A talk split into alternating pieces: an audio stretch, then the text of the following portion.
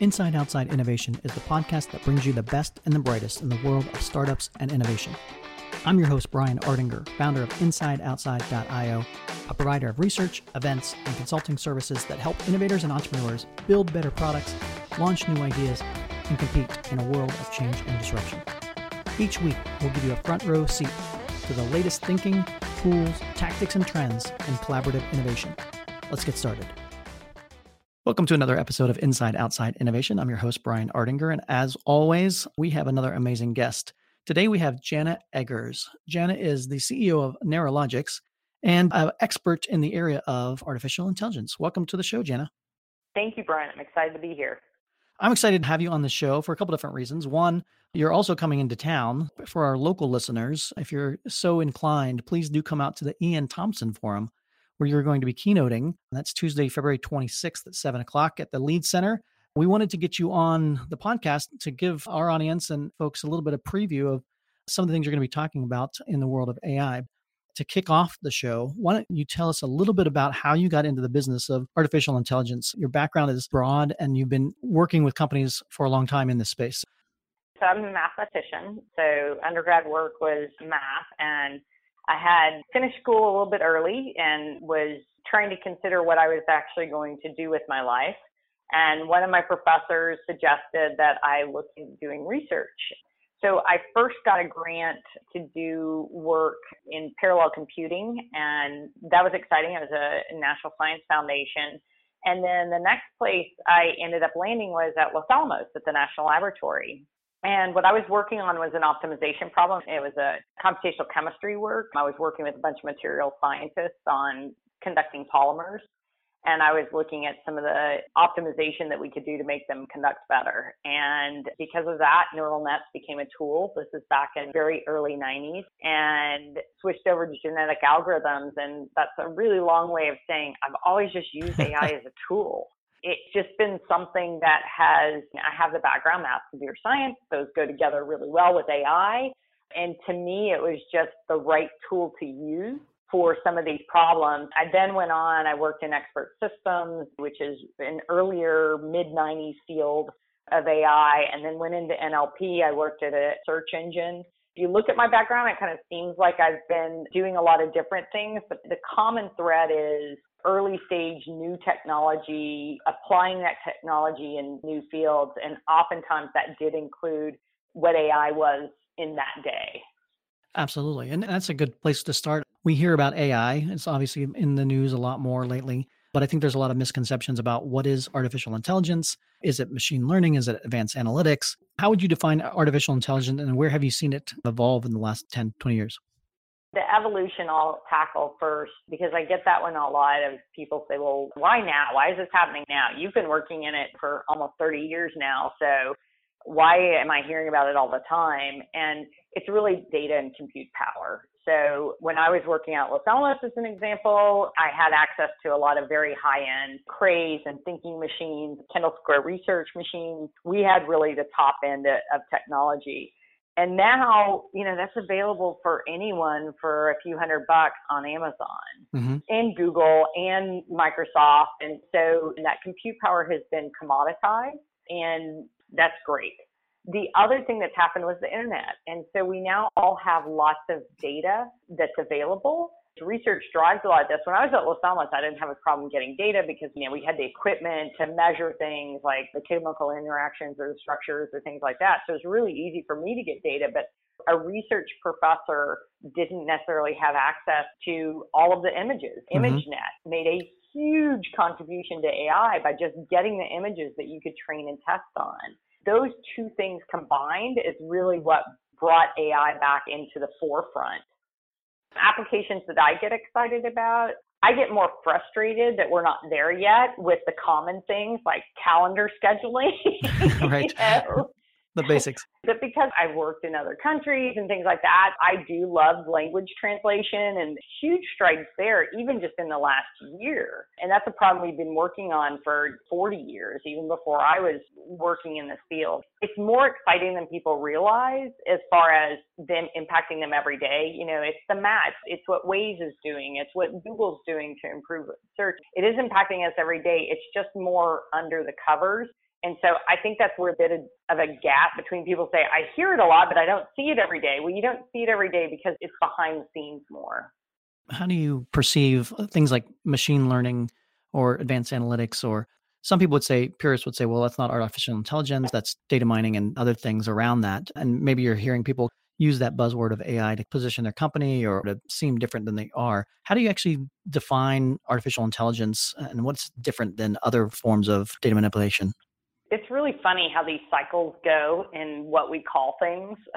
Because the funny thing is, it's just like within the last year, people have sort of gone back to A I, because there was a time that people would say, oh, we're not doing A I, that's old school, we're doing machine learning, right? And now there seems to be this tide of people saying, oh, well, that's just machine learning, that's not actually A I. Right.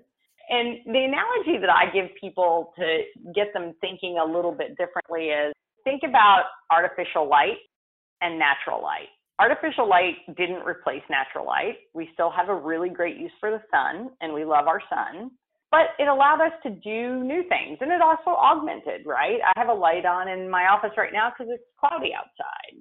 So it's augmenting me there. And when we think of things like exploring the depths of caves or space or something like that, artificial light allowed us to do new things. That's a great analogy. So, like I said, there's some people that are in machine learning that will say, you know, that A I stuff is the old crusty stuff, and that's not what we do. And I, I think what people are more trying to get across is, you know, let's think about that. Hey, has the machine actually learned? Did it learn something? Mm-hmm. It depends on how you define learning, right? Did it calculate how it should respond to get the best result? That's possible. Did it actually understand the context of when that would apply and when not? Probably not. Again, it's sort of how you want to define the terms. And I think most people, when they're starting to say now, you know, that's machine learning and that's not artificial intelligence, what they mean is it's not the promise of what people are thinking of with artificial intelligence, which is we have something that acts like our brain. Let's talk about the promise of A I. And I think there are two camps out there. You have the Elon Musk camp that I think he calls it A I is summoning the demon. And then you have the other camp that A I can help in a variety of different factors and industries, and that kind of changed the way we do and see and, and think. What's your take on those two competing sides of the equation of what A I is or will be? It's somewhere in between is what I'd say. And on the one hand, I'd even say not in between, it's in a different place. I don't believe that our robot overlords are going to come and kill us, nor do I believe or they're going to come take care of us. It's a different thing, just like artificial light is different from the sun. I do believe that there's things that we need to be concerned about and be upfront. This is why I really ask everyone to get involved and not be afraid. This is not something that should be left to just us technologists. We need people involved and engaged and understanding enough that they can help guide the systems and the understanding of the systems and what should be taking place. But the analogy that I give in my talk is, if you know Admiral Stockdale, who was vice presidential candidate at one time, he was a prisoner of war. And he said that, you know, I hate using war as the analogy there in prison, but he said that the people who survived as prisoners of war, they weren't the pessimists. Pessimists died first because they just willed themselves to death because it was terrible. They mm-hmm. weren't the optimists, because the optimist died of a broken heart. At some point, they realized they weren't going to get out. And it was really the realist who just approached every day as every day, but still had a belief that they were going to get saved. And so this is, I call it Team Stockdale. And again, I'm not meaning to say that we're going to be prisoners, because I don't believe that, but I do think it's a very serious topic. And that's why I chose that analogy. Is it's a serious topic that could be an existential crisis, but running in fear from it is not going to be what gets us there. So that's why I'm not in the going to kill us all. I'm like, it could if we think that way, and it could be a great complement to what we're doing. I mean, I truly believe it's going to help us out in healthcare. It's going to help us out in doing things that we don't want to do. I mean, I just brought up the simple act of scheduling something and what a pain it is. I would love to have that off my plate. Great things for computers to do. I believe in the human mind and the human spirit And I know that as it starts taking over things, as A I starts enabling, and it can do more and more things, that we're going to find more and more things to do ourselves. I don't think that we're bound to just what's in our imaginations now. And if you think that, I think you need to look back at human progress. We haven't stayed the same. No one said, well, we'll never go to the moon because we've never been there before. Someone said, I bet we can do that. And that's been enabled by technology. And so that's what I see A I as. I'm not in the doom. Like I said, it's not even like I'm somewhere in between those two. It's, I'm in a different room or chapter of the book than they are. But having said that, it seems like you could definitely use the technology for good or evil, depending on how you actually program it, what data you throw into it, how you work around that. And I think we've seen some early examples of that where, you know, you throw a chatbot into a, the wrong space to learn from our worst outcomes in, in social media, and that and it starts going in different places that we don't want it to go. What are some of the things that you're seeing out there that make you think that uh, one camp or, or the other camp is pushing in different directions and, and leading the way?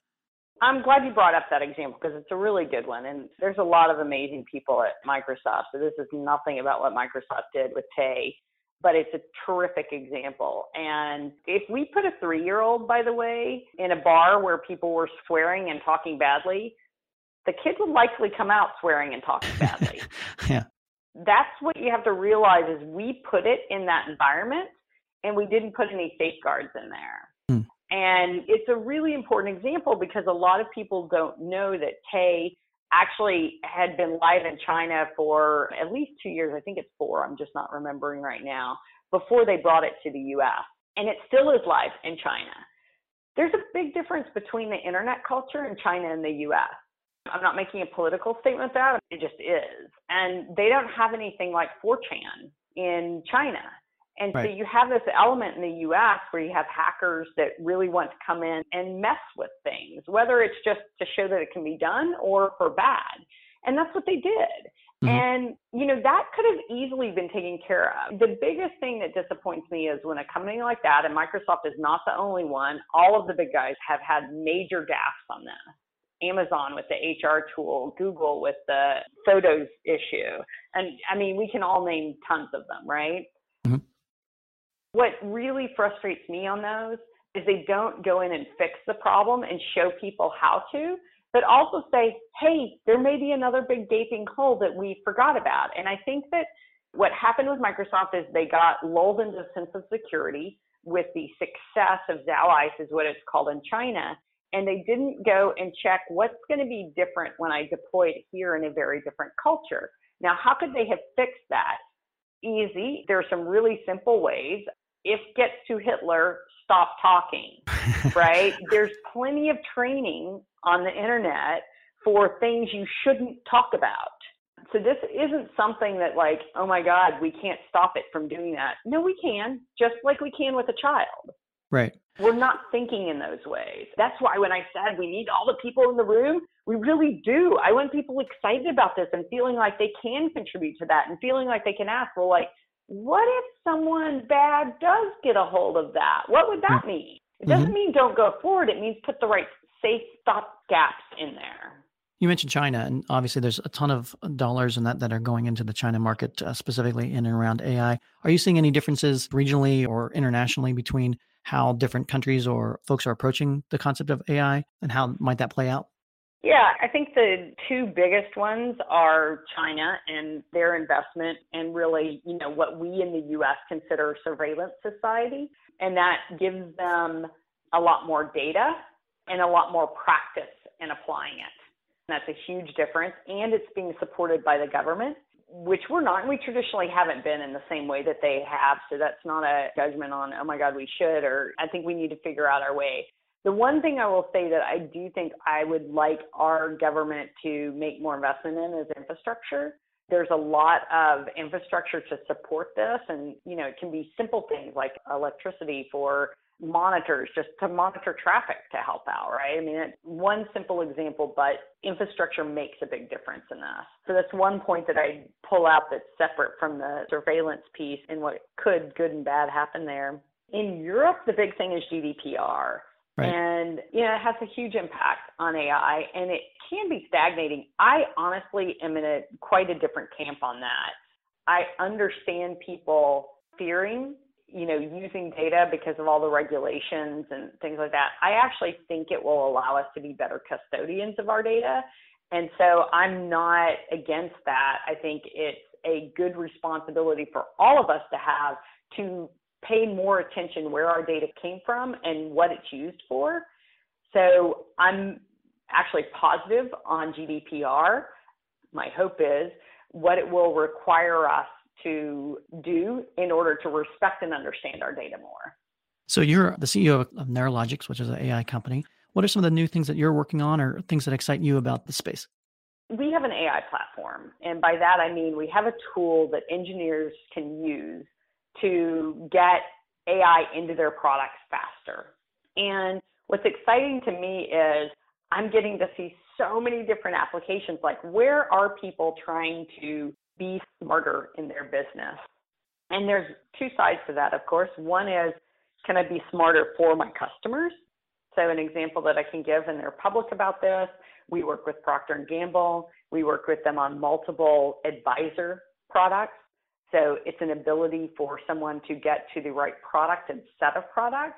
But in addition to that, to get tips on how to use them, making it quick and easy for people where they, you know, don't have to get in a fifteen minute chat session where it's like, ah, I told you that, or you didn't listen to that, or you didn't understand me on that. You know, it's like very direct, really easy. You can take these advisors and use them within minutes and you have an answer. And, you know, one of the stories that I met someone at dinner, told them what we did. She didn't tell me at the time, but she has a son and she takes care of him. He's older. He's got some severe disabilities. And she went and used the shave advisor to figure out which razor she'd be using to shave her son. And she wrote hmm. me this beautiful note back and said, I never knew that the more blades and the way that I was shaving him was probably pulling his skin more than I needed.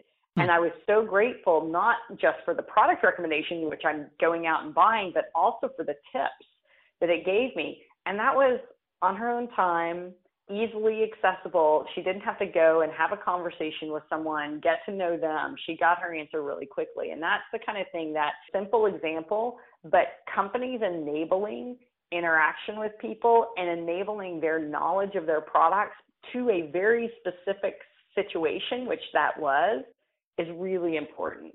And it's almost like getting out the expertise of your product without blasting it out to everyone. I can be really specific about the need that she had. Yeah, being able to provide context and insight is really the key. And I think that's where the world is hopefully going towards.